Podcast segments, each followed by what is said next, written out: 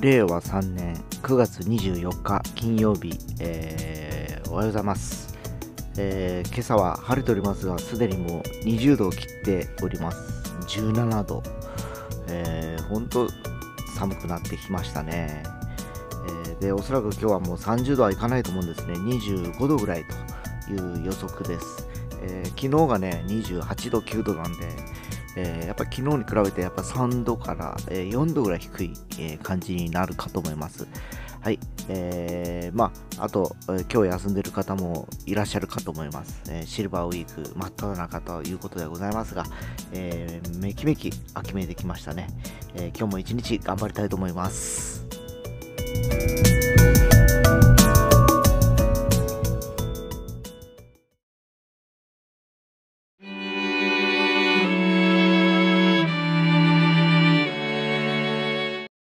はい。えー今、メジャーリーグではですね、優勝えーホームラン王争いをしている大谷選手、あと1本、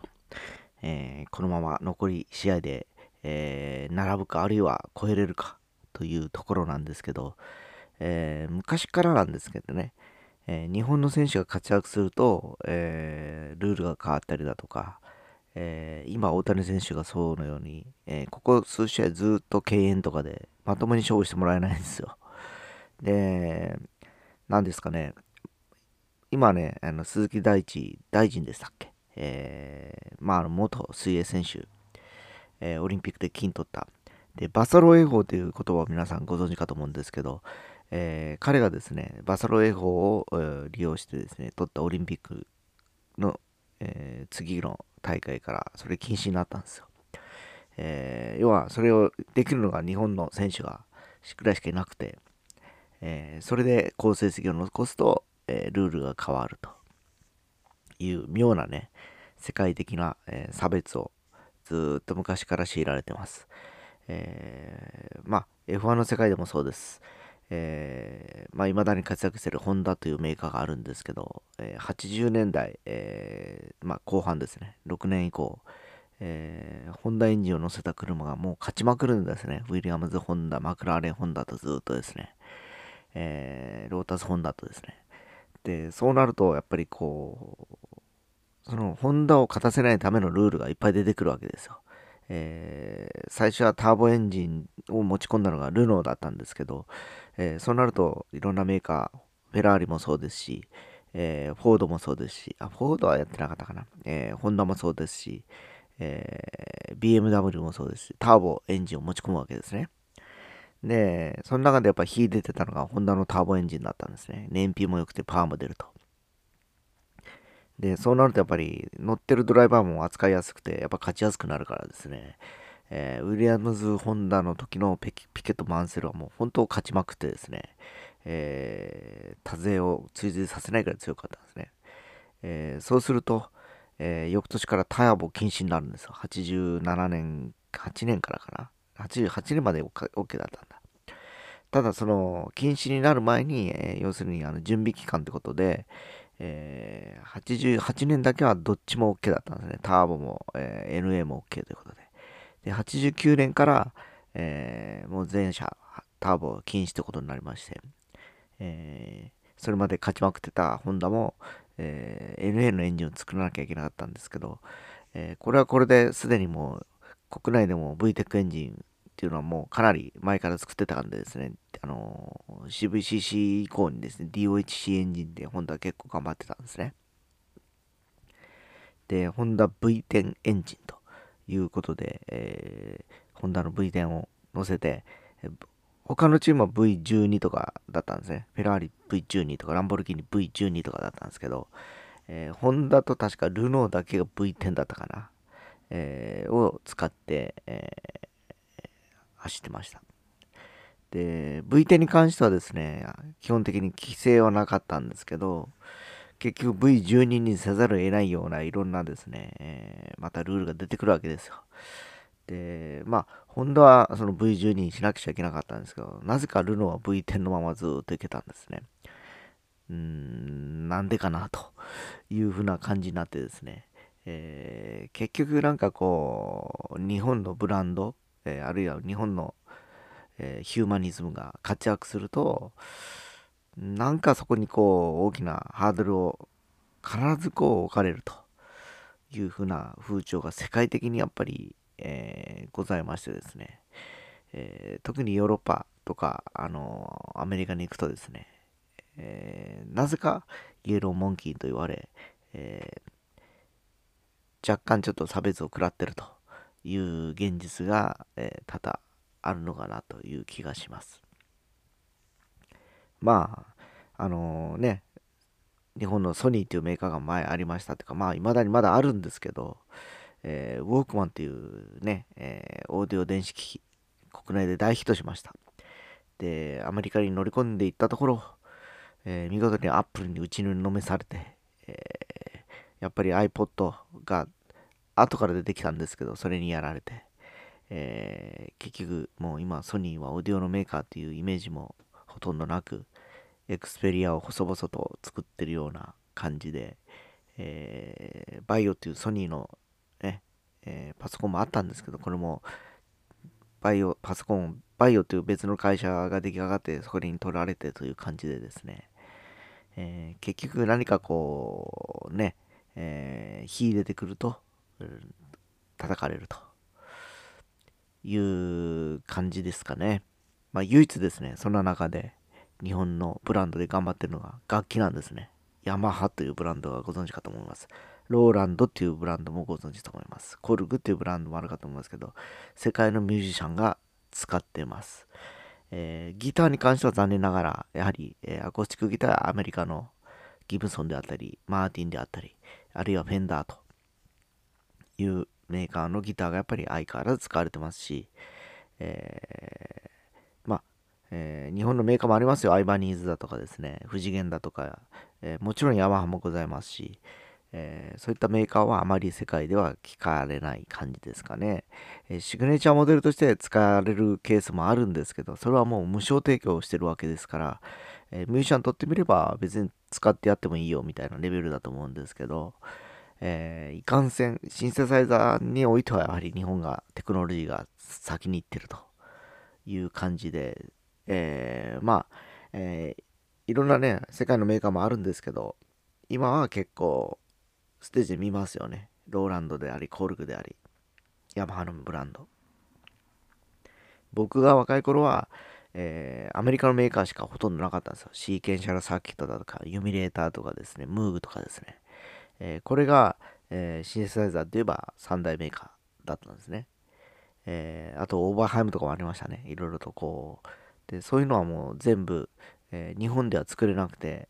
え、日本はただオルガンとピアノを作ってるようなメーカーだったんですけど、え、やはりその、なんていうか、エレクトロニクスの技術は高かったこともあってですね、えー、当時はソニーとか、ソニーは出したっけな、テクニクスとか、あの辺、ナショナルですよね、テクニクスって。っていうのも、シンセサイザーとかに参入しました、カシオとかはね。えー、もう今もなくなっちゃったんですけど、赤いもそうですけどね、いろいろこうで入り込んできて、結局そのエッセンスを、えー、大手3社、ローランド、コルグヤマハですかね、にだけにも残ってしまってるという現状でございます。えー、まあ、こればっかりはね、世界に通用する、え、技術。それとアニメーションですね。えー、どこも真似ができないということで、世界に通用する技術と。だからこの音楽とアニメーションに関しては、あのー、叩かれようがないっていうか、それを使わざるを得ない、えー、そのアニメを見ざるを得ないファンがいる限りという状況になってますので、今日本で唯一誇れる2つの、えー、ブランドなのかなと思います。えー、まあ、それ以外はね、車でさえも世界ではほとんどもう、ね、アメリカで売れてるって言っても、レクサスとアキュラぐらいで、えー、他のメーカーはそうでもございませんしね、ヨーロッパに行って僕も一度イタリアにいたんですけど、日本車たまに走ってるんですけど、当時、僕が見た日本車は MR2 とかですよね。えー、特に変わった車ですよね。世界にあまりないような車。日本写真しかなかった当時、えー、ミッドシップの2シーターレイアウトの車とかね。えー、それもあの、イタリア人のおばあちゃんが乗ってました。だやっぱり、えー、当時の日本の車はかなりクオリティも高く、えー、現地のガイドさんに聞いたところ、やっぱりちょっとお金持ちが乗るんだと。で、みんなやっぱりフィアットとかアルファロメオの、えー、車を、え、中古とかで勝ってずっと長く乗るのがイタリア人の、え、要は性格なんでと、え、新車で買う人っていうのは本当にやっぱりごく一部だという話だったりしたので、向こうではね、本当新車ディーラーよりも中古車ディーラーのが潤ってたっていうイメージがあるんですね。97年ぐらいでしたけど。えー、で、イタリアに行った時に、フェラーリぐらい見れるだろうって言ったら、結局、えー、1週間ぐらいいたんですけど、1台ローマで見たかな。ぐらいです。ローマ首都ですよね。と、あの、イタリアのね。えー、それもなんかもうなんか怪しげなおじさんと、おじさんと女の人が乗ってるような感じで、なんか、マフィアっぽい感じの、なんか、まあ、日本でいうちょっとヤクザっぽい人が乗ってる感じなのかなっていうイメージで、えー、まず見なかったですね。いろいろと、行く前はいろいろ見れると思ったんですよ。ランボルギーニしろ、ランチャーとかいろいろね。でも結局街中走ってるのフィアットとアルファロメオしか走ってなくて、あとはゴルフとかね、プジョーとかルノが走ってる感じでですね、えー、もう本当やっぱり特別な車なんだなと思ったりもしました。その中で日本車のさっき言った MR2 だったり、セリカだったりだとか、スポーツモデルしか、えー、走ってなくて、えー、やっぱりイタリアのその気質って言いますか、スポーツカー好きな人が、年配のおばあちゃんだとかおじさんが乗ってたのかなっていう感じがします。えー、やはり大衆車でね、今例えばプリウスだとか、えー、フィットだとかありますよね。えー、あと、ヤリスはもしかしたら今ラリーで勝ちまくってるから、ね、いけるかもしれないんですけど、確かにイタリア行った時もあの当時まだホンダの F1 が強くて言われましたね。ジャポネーゼ、ホンダ、ホンダって言われましたもんね。あの、いろんな人にですね。でもやっぱり、浸透はしてるんだけど、じゃあ、ホンダの車見たかしたら一度も見なかったからですね、イタリアでですね。うーん、なんだかなっていう気にはなりました。まあね、えー、最初の話もありますが、大谷選手、ね、せっかくもうあのあと1本で、えー、ホームラン王の数、えー、トップに並ぶんですけど、せっかくなんで、やっぱり正々堂々とですね、勝負して、えー、ちゃんとあのしてほしいなと思います。まあ確かにね、日本でもあったんですよね。えー、今、ソフトバンクの王会長が持ってる756号でしたっけ？に並ぼうとした当時の近鉄のローズっていう、えー、助っ人会社にいたんですけど、結局やっぱ最後の方は、えー、明らかさまじゃないんですけど、やっぱり球、ストライクを取りに行かないというか、もうフォアボールかな？っていう感じだったんですけど、やっぱそれが後になって、非常にやっぱりいろんな、えー、曰くつきでですね、やっぱり勝負しなかったとか、どうとか叩かれたもんで、えー、バレンティンの時ですか？はもうそれがなくなって、えー、彼はその記録を破るわけですよ。年間56本やったっけな。60本だっけな。えー、超えるわけなんですけど。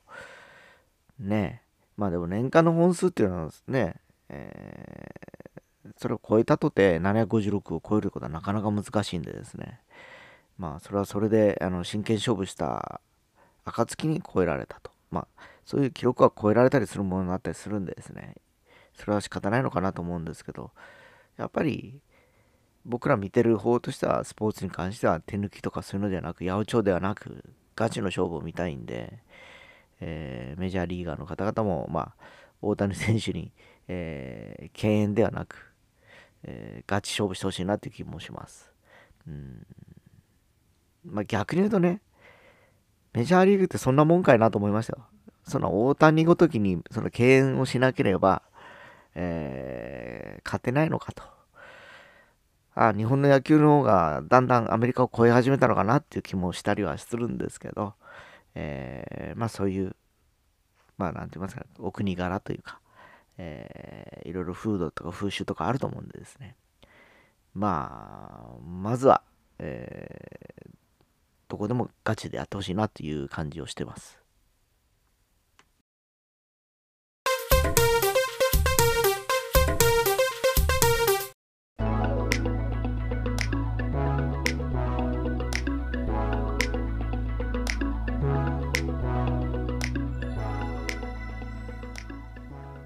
えー、今日はアメリカメジャーリーグ大谷選手の話を、えー、してみたんですけど、はい、えー、話を日本に戻すと、え、我らがホークス、ここに来て、えー、3連勝と、えいうふうに少し調子が盛り返してきたかなと思います。え、とはいえですね、え、上位楽天3位チームとまだ4ゲームぐらい開てるのかなというのもありましてですね、えー、ここを勝ち抜かないことには、えクライマックスシリーズには出られないという状況ですか。だからここに来てね、あの打撃陣が特にクリーンナップですね、3、4、5と、